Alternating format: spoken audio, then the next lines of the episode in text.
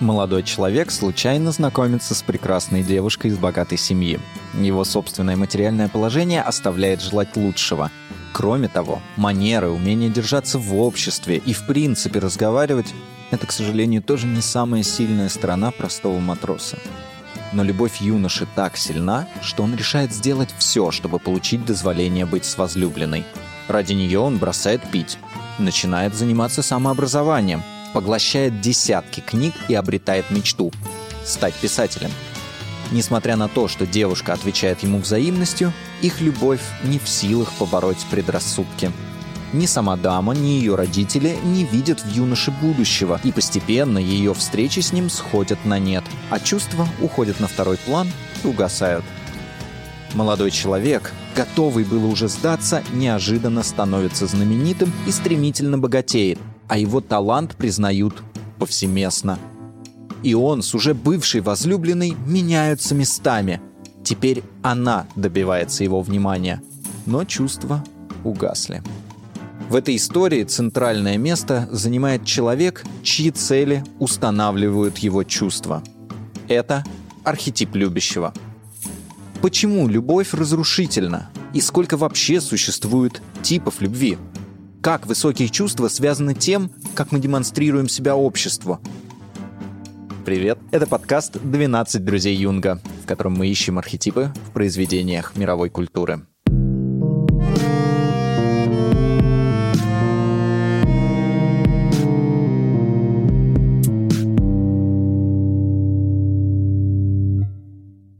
Любовь – явление, которое создавало и разрушало не только судьбы отдельных людей, но целых государств. Ради любви совершалось немало подвигов, равно как и объективно безумных поступков. Вспомним похищение Елены Прекрасной, которое послужило началом Троянской войны. Что такое любовь? Что первично? Романтизация выдуманного образа возлюбленного? Крепкое партнерство в реальной жизни? Или банальная химия? Здравствуйте, меня зовут Станислав Раевский, я психолог, да, юнгианский аналитик, уже долгие годы работаю с пациентами, преподаю глубинную психологию, юнгианский анализ, к архетипу в этой терминологии возлюбленного или любовника, да, то есть Юнг предположил, что у каждого человека есть, ну, это старая идея еще, идущая от Платона, и, может быть, даже раньше, да, о том, что каждый человек, по сути, своей имеет два пола внутри себя, да, и пытается все время обрести целостность. И эту целостность он обретает через влюбленность в кого-то, соответственно, того пола, которого ему не хватает в себе, да, то есть дополняет себя до целостности. То есть мы могли бы говорить, что любовь – это всегда попытка обрести целостность, соединиться со своей второй половиной. И вот когда человек остро ощущает эту потребность соединения, да, он захвачен в каком-то смысле архетипом любовника или возлюбленного, да, или влюбленного, да, а влюбляется он, да, как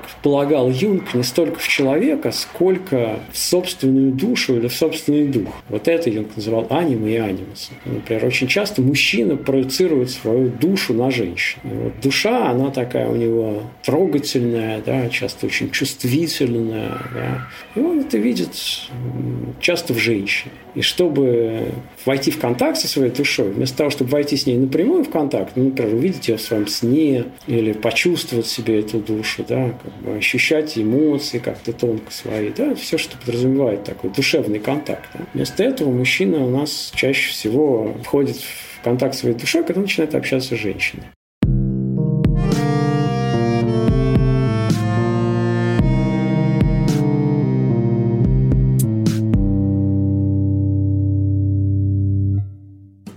Архетип любящего на самом деле включает в себя сразу несколько ответвлений. Это, собственно, любящий, человек, руководствующийся чувством. Но это еще и любовник, более материальная и сексуализированная версия первого. Список можно продолжать долго, а объединяет их всех одна цель. Для этого архетипа это всегда достижение объекта своей любви. Если цель не достигнута, то это равносильно смерти. К слову, любовь может победить даже ее, поскольку в сознании людей обладает силой даже больше, чем божественная, как, например, в мифе об Орфее и Эвридике.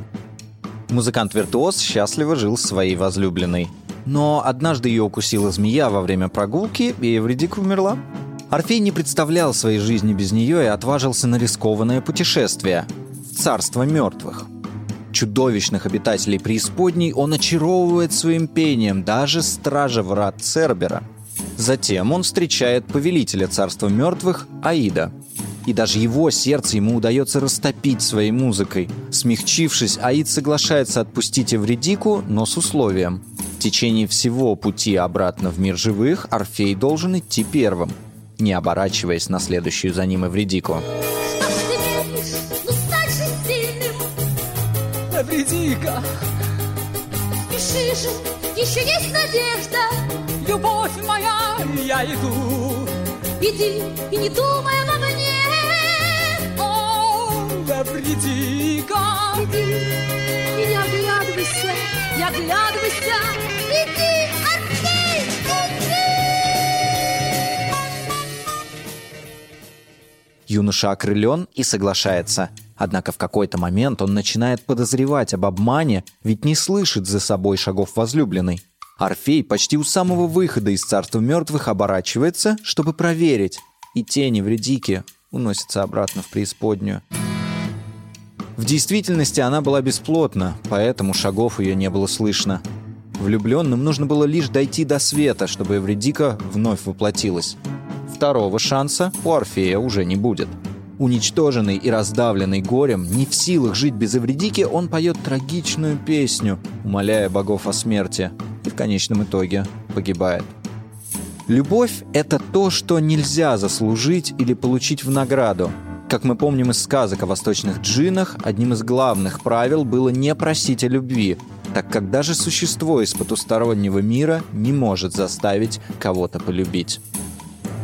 Здравствуйте, меня зовут Никита Добряков, я исследователь культуры, историк философии и в первую очередь э, занимаюсь проблемой восприятия произведений искусства. Эрос и Танатос — это основа человеческой психики, а значит, те проявления психики, с которыми мы сталкиваемся, так или иначе являются проекциями, да, реализацией этих базовых сил. И понятное дело, когда мы с вами встречаем опыт любви, как ни странно, в кино, в театре, в литературе, мы постоянно видим смерть, которая как тенью всегда сопровождает любовь. Почему так? Потому что любовь — это акт, который ставит субъектов, да, любящего и любимого, в ситуацию пограничного конфликта. Потому что на самом деле, если мы с вами начнем разбираться, что такое любовь, любовь это же не просто акт близости, это не просто проявление чувств любовь всегда ставит субъекта под вопрос того, кто любит. Потому что оказывается, для человека, который сталкивается с любовью, оказывается, что в мире, в котором мы привыкли жить как будто бы в одиночестве, ведь любая психика формирует реальность ее окружающую, да? То есть в этом смысле мы всегда живем в своем таком микрокосмосе. И оказывается, в этом космосе вдруг возникает человек, который тоже существует, который становится как бы второй такой системой притяжения, кроме нас с вами. И этот другой человек захватывает все наше внимание, как будто бы вся наша жизнь начинает крутиться вокруг него. И тем самым опыт любви ставит под вопрос вообще мое собственное существование, ставит под вопрос меня как независимого субъекта, ведь я прямо подчиняюсь тяготению к другому. И видите, насколько любовь вдруг превращается, по сути, в смерть моей субъективности, в смерть моей целостности.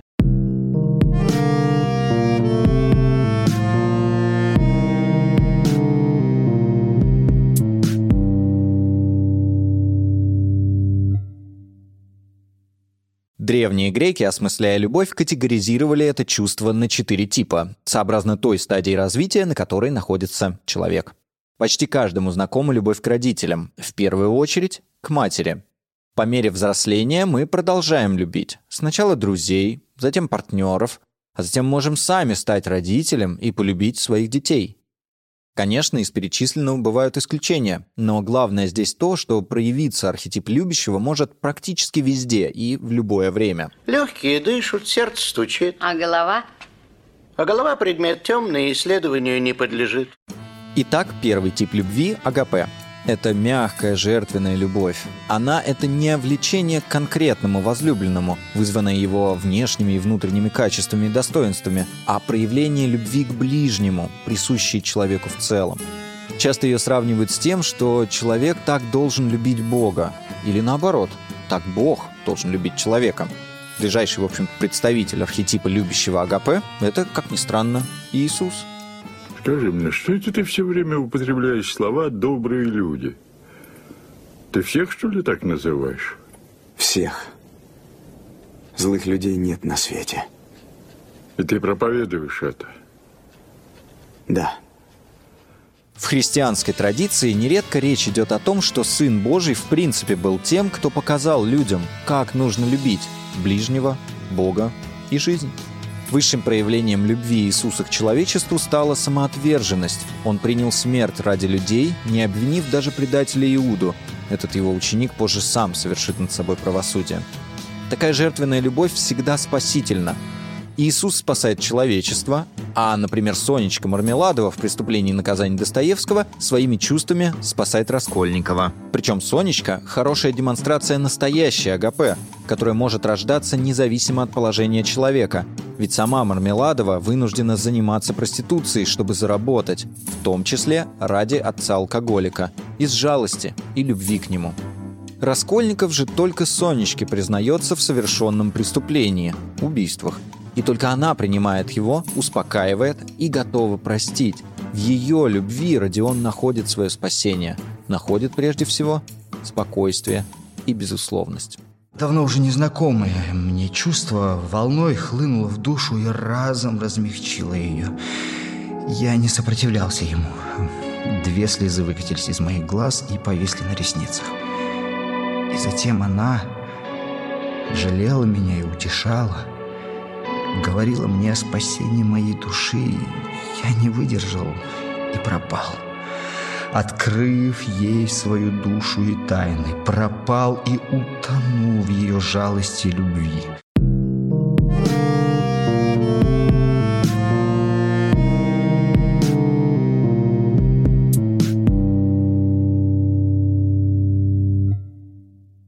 Другой тип любви внутри этого архетипа – филия – это любовь дружеская, привязанность, взаимная симпатия, не переходящая в романтические отношения. Филия связывает. В ней может находиться даже сразу несколько персонажей. Например, Гарри Поттер, Рон Уизли и Гермиона Грейнджер. Или Том Сойер и Геккельберри Финн, а также Мэри и Пиппин из «Властелина колец». Все перечисленные герои — верные друзья — Каждый из них может проходить собственную трансформацию внутри истории, но друг для друга и для зрителя или читателя они предстают в качестве архетипа с филией. Держи. Это тебе на дорогу. Лонгботомский табак? Я знаю, у тебя кончился. Ты много куришь, Пипин. Но мы еще увидимся. Увидимся? Не знаю. Я не знаю, что нас ждет. Мири! Скачи, Серогриф. Покажи, что такое скорость. Филия в то же время может в итоге стать причиной конфликта, а вернее почвой для его развития при внешнем триггере.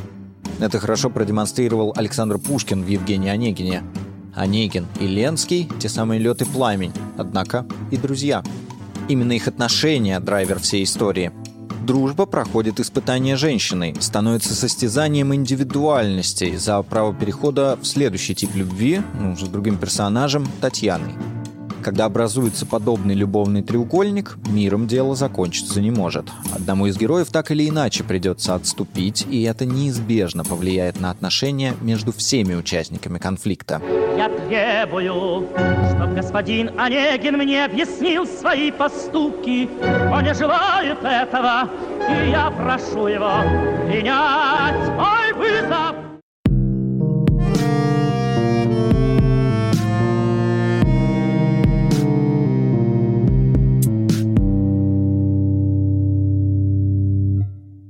Еще один подтип любви – сторги. Это семейная, родственная любовь.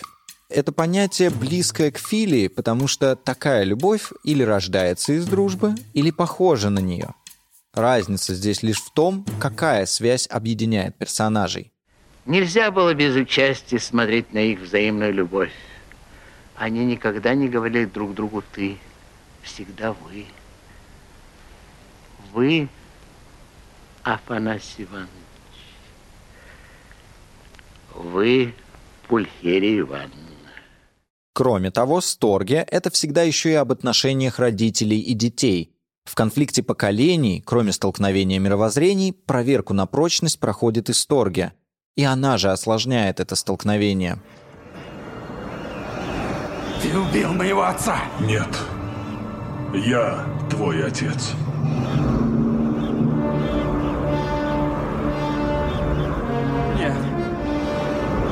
Нет. Это неправда! Это невозможно! Прислушайся к своему сердцу, и ты поймешь, что это правда. Последний тип любви и самый популярный в массовой культуре – эрос. Это страсть, плотская любовь, романтические отношения. Самые известные представители эроса – Ромео и Джульетта. Любовь моя, узнала б, кто она. Как ясный день собой свечу затмит, так звезд сильнее свет ее ланит. И птицы б, ночь приняв за день, запели, когда б в ночи ее глаза горели. Щекой склонилась на руку она. О, быть бы мне перчаткой, чтобы касаться ее щеки. Объяснить популярность Эроса достаточно просто. Ведь, правда, современная культура — это культура эротического, да, именно этого понимания любви, а никакого другого. Почему так? Очень просто. Потому что мы долгое время, несколько тысячелетий, по сути, вымещали это ощущение любви, замещая его другими, да. То есть в этом смысле, конечно, здесь э, в кавычках виновато христианство, потому что в античности как раз-таки все многообразие любви было на равных, да, там как раз-таки наоборот размышляли о разных оттенках этого чувства. Но с приходом христианства телесная, сексуальная, чувственная любовь уходит на третий, четвертый или даже пятый план, потому что во главу угла ставится душевная, да, э, в этом смысле такая абстрактная любовь, любовь, в которой не участвуют телесные удовольствия, наслаждения. И как бы сама фигура тела, наша, собственно говоря, оболочка, да, она не участвует в акте любви. Да, мы с вами видим в истории европейской культуры периодически, когда это тело прорывается, несмотря на христианские коннотации, да, в эпоху Возрождения, например, или в 17-18 веке, но общая температура по палате, телесные удовольствия запрещены. Именно поэтому классическая христианская культура формирует целый ряд законов, целый ряд правил того, как можно и как допустимо получать, например, телесное удовольствие, эротическое удовольствие или сексуальное удовольствие, да, здесь в этом смысле это все синонимы, да, если мы посмотрим на эти правила, то оказывается половым актом, например, можно заниматься всего лишь там несколько десятков дней в году, да, сам половой акт строго регламентирован, и в этом смысле здесь нет никакой свободы творчества, никакой свободы бытия, да, человек чувствует себя очень зажатым в этом аспекте. И только по-настоящему в 20 веке телесные удовольствия, практики наслаждения начинают открываться европейскому человеку. И сейчас, конечно, они в некотором смысле даже нашли свой такой, знаете, апофеоз. Потому что современная культура тела, культура вообще забота о себе, да, какую мы видим с вами в современном европейском обществе, это забота и о теле, и о душе, да, причем душу на самом деле превращают в такой даже, в некотором смысле, телесный аспект, э, чем, собственно говоря, и занимается психология, да. Ну и, соответственно, после нескольких столетий, да, такого забвения, телесное удовольствие выходит на первый план. Выходит на первый план сексуальное влечение, да, и поэтому любовь у нас все больше, как говорил, например, французский философ Ролан Барт, мы разговор о любви теперь замещаем разговором о половом акте, да, о сексе и о сексуальности.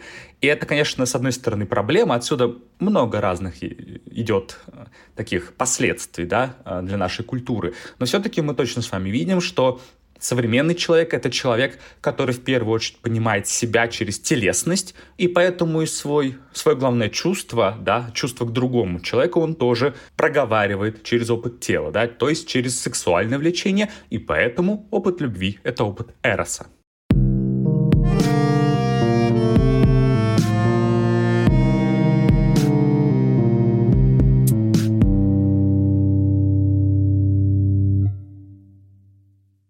Обратная сторона архетипа любящего – это темное его проявление, в том числе в каждом из видов любви.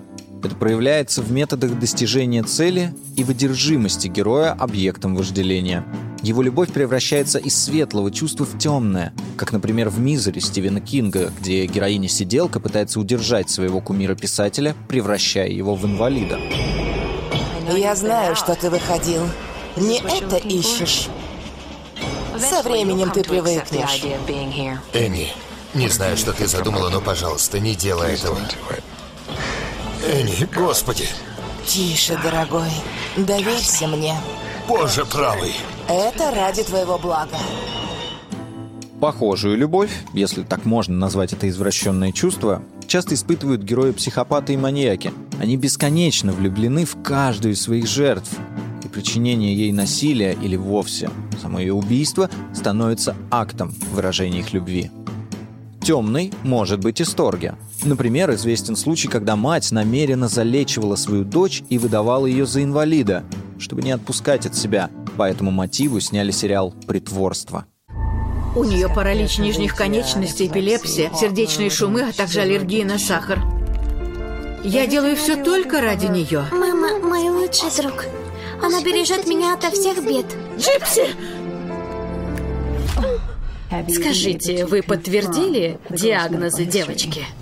Какие именно? Да хоть один. Интересно посмотреть на маньяков как на тень любви, да. С одной стороны, понятно, что там сексуальный маньяк, он ищет любви, да. Ну, просто он ищет ее очень странно, да, он не только там, не как обычный человек создает себе кумира своего возлюбленного, да, а он получает удовольствие, да, от мучений другого человека. Конечно, да, в тени любви находится власть. Да. Там, где есть власть, нет любви. Да. Где, естественно, садизм, он в тени любви. Ну, в тени любой любви находится садизм. Да. Мы знаем, там, что очень многие люди вначале влюбляются, а потом начинают терроризировать тех, кого они влюбились. Да. Другая тень любви да, – это смерть. Например, Фрейд так выделял Эрос и Танатос, как две основные силы, да, движения, движущие человеком. Естественно, Эрос – это любовь, и Танатос – это смерть. Да.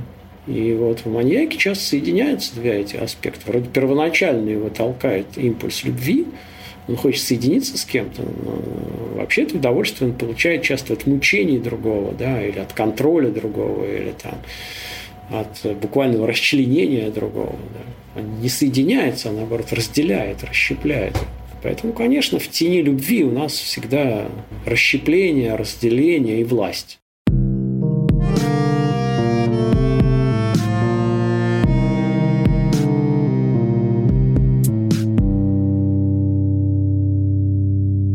У архетипа любящего немало масок. Одна из самых известных – это эстет. Это все то же самое от любящего, только сконцентрированное на своем или чужом внешнем, без внутреннего душевного наполнения.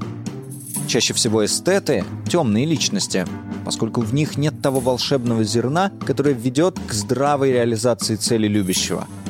Эстеты высокомерны и жеманны – Кроме того, по христианским концепциям, в русле которых несколько веков развивалась западная культура, концентрация на внешнем и вообще внешности считается вовсе греховной.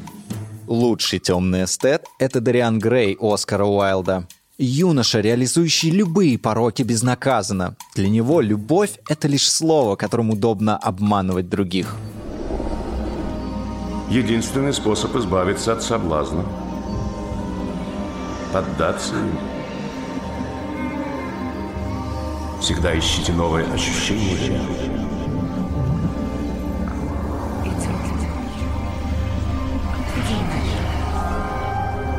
Ничего себе не запрещайте. Никто ничего не узнает.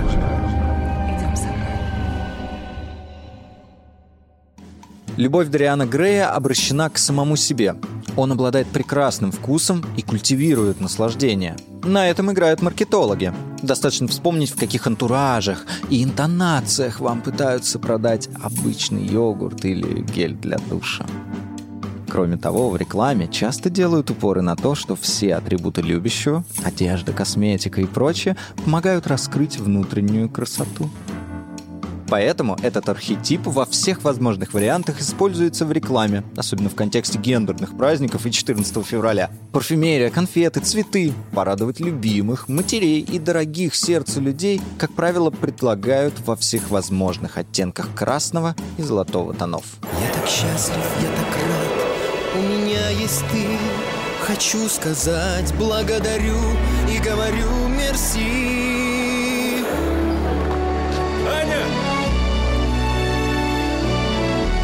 Мерси – великолепные ассорти, удовольствие выбора из уникальной коллекции изысканного шоколада. Благодарю тебя, мерси, спасибо, что ты есть. Привет, коллеги и друзья! Меня зовут Александр Диченко, я бренд-стратег, маркетолог и автор подкаста «Маркетинг и реальность». Сам архетип любовника еще иначе можно назвать эстет. То есть, э, проще говоря, это человек, любящий комфорт, а любящий окружать себя вещами, которые его радуют. Это человек э, или бренд, который выражает теплую, близкую коммуникацию. То есть, не на «вы», а больше на «ты». Хотя, может быть, быть и на «вы», но при этом э, вы мои друзья, ближе ко мне, давайте вместе что-то сделаем.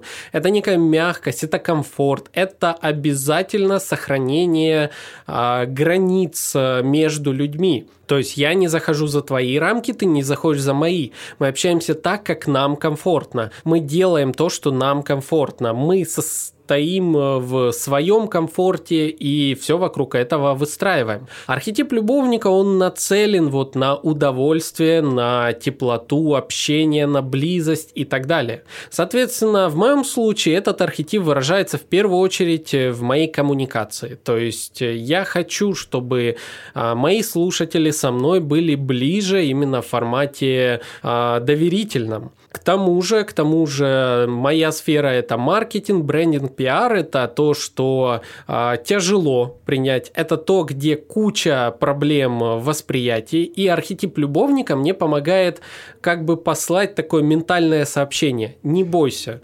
Да, это сложно, да, это непонятно, да, тут куча терминов, но я здесь, чтобы тебе помочь в этом разобраться, поэтому остаемся вместе, давай, я помогаю тебе контентом, ты помогаешь помогаешь мне лайком, репостом, комментарием, звездочками. А давай вместе быть на этой волне и да, при этом я могу где-то ошибиться, но ты же меня поймешь, я же стараюсь для тебя. То есть вот вся вот эта вот эмоция, она и преподается через архетипа любовник или эстет в то же время.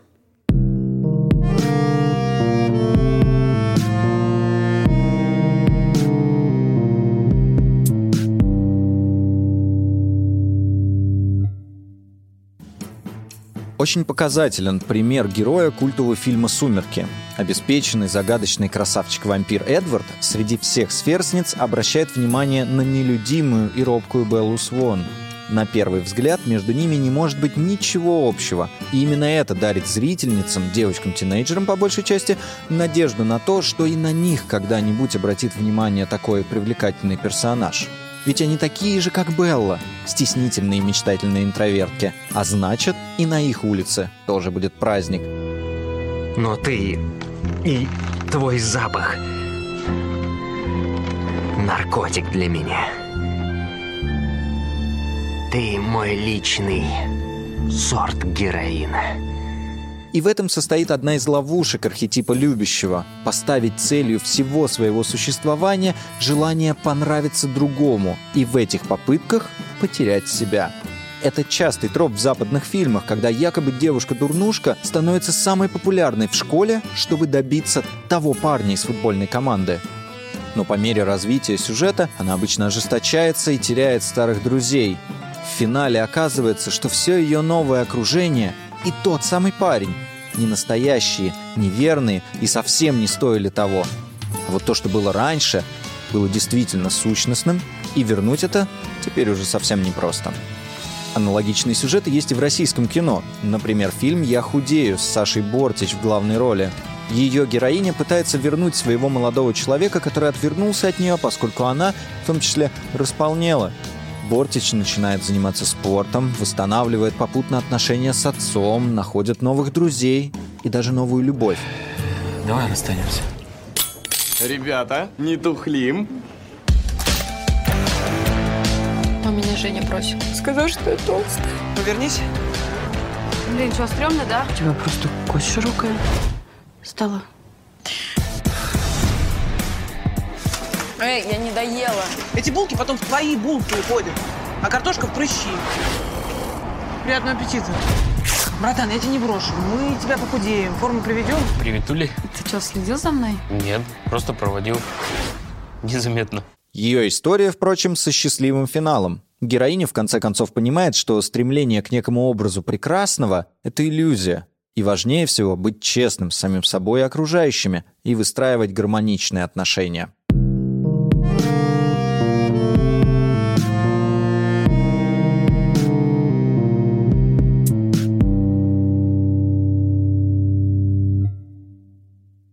Таких сюжетов множество, и хотя в итоге они рассказывают о поисках себя, изменениях и преображениях, зачастую именно ложное ощущение, что любовь можно заслужить, является в них главной мотивацией и отправной точкой истории. Любовь как таковая открывает в героях новые грани характеров. Из любящих вырастают сильные воины, безрассудные бунтари и даже мудрецы, познавшие дзен. Привет, меня зовут Андрей Золотарев, я сценарист и продюсер. Мы очень часто воспринимаем очень драматичные, очень тяжелые истории, как история счастливой любви, но э, она становится историей счастливой любви в момент, когда мы полностью прослушали, прочитали или просмотрели эту историю.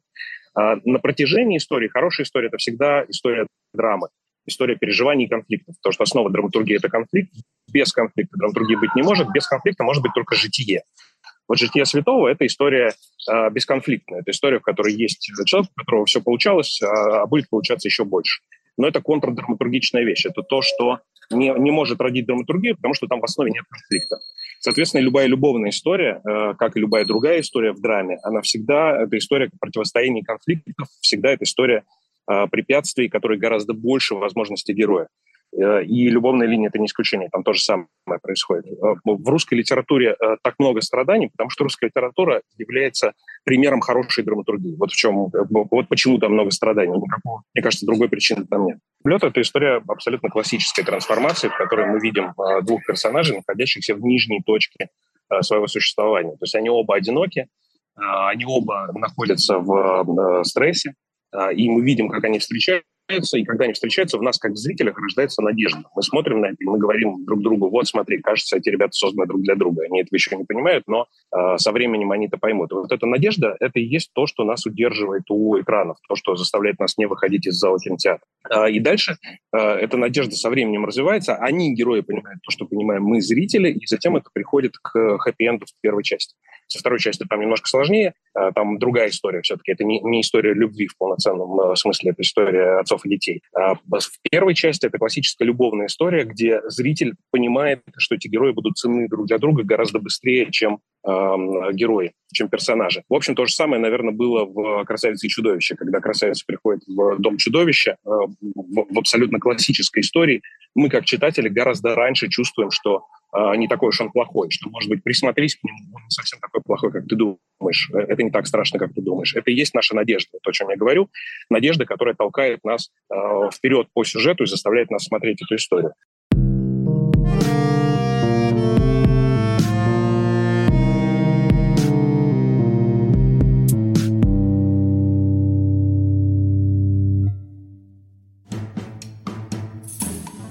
Любовь может привести персонажа к тому, что он изменится полностью и станет частью совсем нового сюжета. В самом начале мы на самом деле рассказали историю Мартина Идена Джека Лондона. Желая заполучить возлюбленную и устроить с ней брак, Мартин в итоге стал творцом, а затем разочаровался даже и в этом. Любовь привела его к трансформации и заставила задаваться экзистенциальными вопросами. Зачем он существует? Зачем существует любовь? Есть ли она вообще? В конце концов, Мартин разглядел в ней лишь жалкого человека, полного пороков. Да и себя самого не смог больше выносить. И финальным актом его творчества и любви к жизни как таковой стало самоубийство. Мог ли он сделать другой выбор? И как Мартин Иден стал творцом? И у всех ли представителей этого архетипа печальный конец? Об этом поговорим в следующей серии. Это был подкаст «12 друзей Юнга». Я его ведущий Глеб. А пока... Пока.